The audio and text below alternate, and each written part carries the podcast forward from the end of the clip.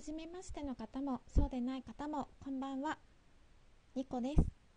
5月11日金曜日皆さんいかがお過ごしでしょうか？お仕事中の方もお仕事が終わってほっと一息帰宅中の方も、えーと、聞いてくださると嬉しいです。今日は金曜日なので明日からお休みの方も多いのではないでしょうか？私もですねあの明日からお休みだったらよかったんですけれども残念ながらですね仕事です。でこれを聞いてる皆様もあの明日休みの方も仕事の方もいろいろあると思うんですけれどもえっと、大丈夫です。私も仕事です。はい。お休みの方はですねお休み前の夜ウキウキしてると思うんですけれども楽しんでください。なんとなくですね金曜日の夜って街全体がこうウキウキしている感じがするんですね。やっぱりお休みの方の方お休みの方が多いからでしょうかね。一般的には結構皆さんあの土日お休みって方が私の周りには多いんですけれども。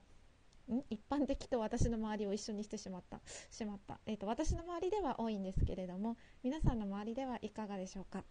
なんとなく開放感にあふれた感じがしてですね駅とか歩いててもみんななんとなく楽しそうな感じで浮き足立ってる感じがしてですね私そういう雰囲気がすごく好きでなんとなく街全体がウキウキしてるなって思うと、まあ、私は明日しつこいけど仕事なんですけれどもなんとなくその嬉しい気持ちがですね伝染してあの自分も嬉しい感じになります。はいえっと、昨日ですね、昨日の夜、初めての第1回目のラジオ配信を行いました。改めてですね、自分の声を客観的に聞くと、うわこんな声なんだと思ってちょっと恥ずかしい気持ちの方がなんかを、うん、大きかったですね。あと私このラジオですねあの友達が最初にやり始めて友達の番組を聞いて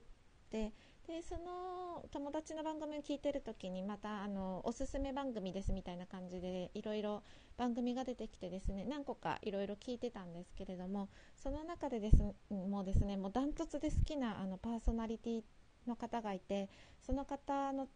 ツイッターされてたので私もですねツイッターで追いかけてコンタクトを取ってあのすごく毎日楽しみにしてますっていうメッセージを送ったらですねとってもあの気さくでいい方でですねお返事もくれたりしてコンタクトやり取りしてた方がいるんですけれどもその方がですねなんとあの第1回目のこの拙い私のラジオをですね聞いてくださったみたいでもう死ぬほど恥ずかしかったですね。やばい。憧れの人に聞いてもらうってもう本当恥ずかしくてあの夜中に1人でうわーと思ってこううわーどうしようと思いながらもう布団かぶってゴロゴロゴロゴロしてなんかもだえてましたね。はい。でその勢いに乗ってですねあの嬉しくてやっぱり憧れの人が聞いてくれるってすごいですね。なんかアドネアドレナリンがめちゃくちゃ出て興奮してですね。ちょっと眠れなくなったのでこのまま第2回の配信をしてしまおうかなと思って第2回の配信をしてたんですね。でもうやっぱり話すことを決めてなかったのであの、まあ、今も決めてるかって言ったら結構ざっくりしか決めてなくてほぼフリートークなんですけれど、まあ、とりあえずぐったぐだになってですね昨夜。で6分ぐらい収録して、あのー、やっぱもう無理だと思ってあの1回配信してすぐ削除しようと思って。で夜中だったし、まあ、誰も聞かないだろうみたいなこんな、ね、マイナーな番組なので 誰か聞いてるんでしょうか、うん、あのまあいいやと思って配信しようとしたらですね、あのー、配信できませんっていうエラーメッセージが出ました。えっと、スマホの下の方に2つボタンが出てて下書き保存と、えっと、配信っていうボタンで配信っていうのを押すんですけれどもトークが配信できませんでしたというエラーメッセージがずっと出てですねえー、なんじゃこりゃと思ってどうしようと思いながらもまあ仕事ですしもう夜中2時ぐらいだったのでもうあと何時間かしたら起きてまた仕事行かなきゃいけないしと思って我に返って普通に寝ました。でえっ、ー、とあるみたいですね。あのー、インターネットでググってですね調べたんですよ。ラジオトーク、えーと、トーク配信できないみたいな感じで入力してえっ、ー、とググったらですねなんか OS が古いとそうなりますよとかなんか他のアプリをたくさん開いたままなんかトークを録音するとそうなりますよとかいろんなのが書いてあったんですけれども。で私あのとりあえずあの OS を更新しようと思って更新してであのもう一回あのトークのあのマイクのマークを押して配信って押したんですけどやっぱりそれでもトークは配信できませんっていうエラーメッセージが消えなくてですねあもう番組なくなるのショックだけどでもまあしょうがないなと思って、まあ、1回目第1回しか、あのー、配信してなかったしといっても第1回目ですねあの回撮り直した？3回目？1, 1回目3分ぐらいで終わって2回目6分ぐらいで終わってで3回目でやっとやっと撮れたやつだったから消すのすごく嫌だったんですけどもういいやと思って消えるの覚悟で一応1回アンインストールをしてでもう1回インストールをしたら自分の番組は普通に残ってました。あの第1回目の配信もちゃんと残ってました。もしですねそれで番組が自分の番組が消えてしまったらあの運営側にですねあのメールを送って前自分が配信していた番組名とか番組の内容とかをメールするとなんか運営側でちょっと紐付けみたいな感じでしてくれて元に戻してくれるのかな？そこまではわからないんですけれども、まあ、それに近い作業をですねしてくれるみたいなのでもしあの困ってる方がいたら、えーと、とりあえずグググってみてください。この私のトークを真に受けずにググってください。であの私たまたまあの番組自分の番組も第1回目のトーク内容も残ってたんですけれどもそういう方っているんですかね？すごい謎です。はい。でまあ運よく残っててでお気に入りの番組がですね消えてしまいました。結構ショックでした。でも私お気に入りの番組って2つしかなくて1つはその友達がやってる番組ででもう1つはですねあのそのさっきちょっとご紹介したツイッターであのフォローさせてもらってるあの方なんですけれどもその2つしかですねあのお気に入りの番組になってないので、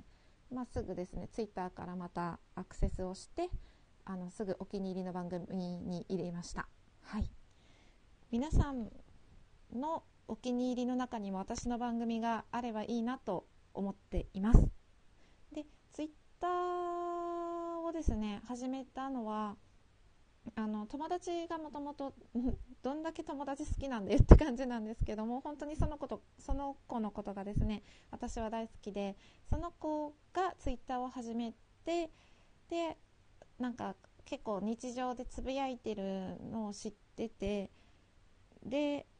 あの私もツイッターして絡んでみよう絡みたいななんかちょっと一言だけこういうことあったよって連絡したい時ってないですか？LINE でもなくてブログでもなくてなんかそういう時に友達この子には伝えてみたいみたいなことがあったりとかその子がただ一言つぶやいてることに対してちょこっと答えたい時とかがあったのでまあ、えっと、その子を追いかけてツイッターを始めたんですけれど私ですねあの SNS に異常に疎くてあの荒さなんですけれど荒さだったらなんかバリバリなんかこな使いこなせるでしょみたいな感じのイメージがあるかもしれませんがあの全くそんなことなくてもう本当にあの SNS に疎くてツイッターのあの分かんないんですよ。ツイッター全然分かんなくてハッシュタグの付け方からまず分かんなくてツイッターハッシュタグつけるにはみたいな感じでググってからハッシュタグの付け方を知るっていうそれくらいのレベルの人間なんですね。今の20代とか10代の方ってもうスマートフォンがあって当たり前の世代だと思うんですけれどもまあ私が学生の頃にやっと初めてミクシー っていう SNS が流行り。であとプリクラとか異常に流行ったな。あと何が流行ってたかな。なんかあルーズソックスとか流行ってたそういう世代ですね私。であのギリギリポケベルを知ってる世代であのソフトバンクが J フォンだった時代を知ってる人間です。でああ J ホンめっちゃ懐かしいと思う方がいらっしゃったらほぼ同世代ですのであの私と友達になりましょう。多分知らない方の方がもう多いんじゃないかなって思うんですけれど。でそういう世代でちょうど SNS が流行りだした時に、まあ、学生でですねあの、そこからもうめちゃくちゃ SNS にはまった方はもうすっごく詳しくて私の友達とかでももうめちゃくちゃ詳しくてそれを駆使してあのそれを使って仕事につなげた人とかもいたりして、まあ、そういう世代なのになんか取り残されちゃってですね今から挽回しないとなと思っています。なのでツイッターわかんないんですね。あのフォローするとかなんかしないとかなんかその辺よく分かんなくてルールとかも分かんないんですけどリツイートされたらなんかお礼みたいなことした方がいいのかなとかなんかいろいろ考えちゃう人間なんですけれどもあの教えてください。ツイッターのこと全然わからない人間なので教えていただければあの嬉しいです。これ12分配信なんですけれども11分過ぎるともう私あわあわしちゃってですね何も話せなくなってしまうのでちょっと早めに切り上げています。さてそんなこんなでなんかもう終わりそうなので時間がですね終わります。金曜日の夜皆さん楽しんでください。今日も一日お疲れ様でした。時間があったら今日もう一回配信しますのでよかったら聞いてください。じゃあではバイバーイ。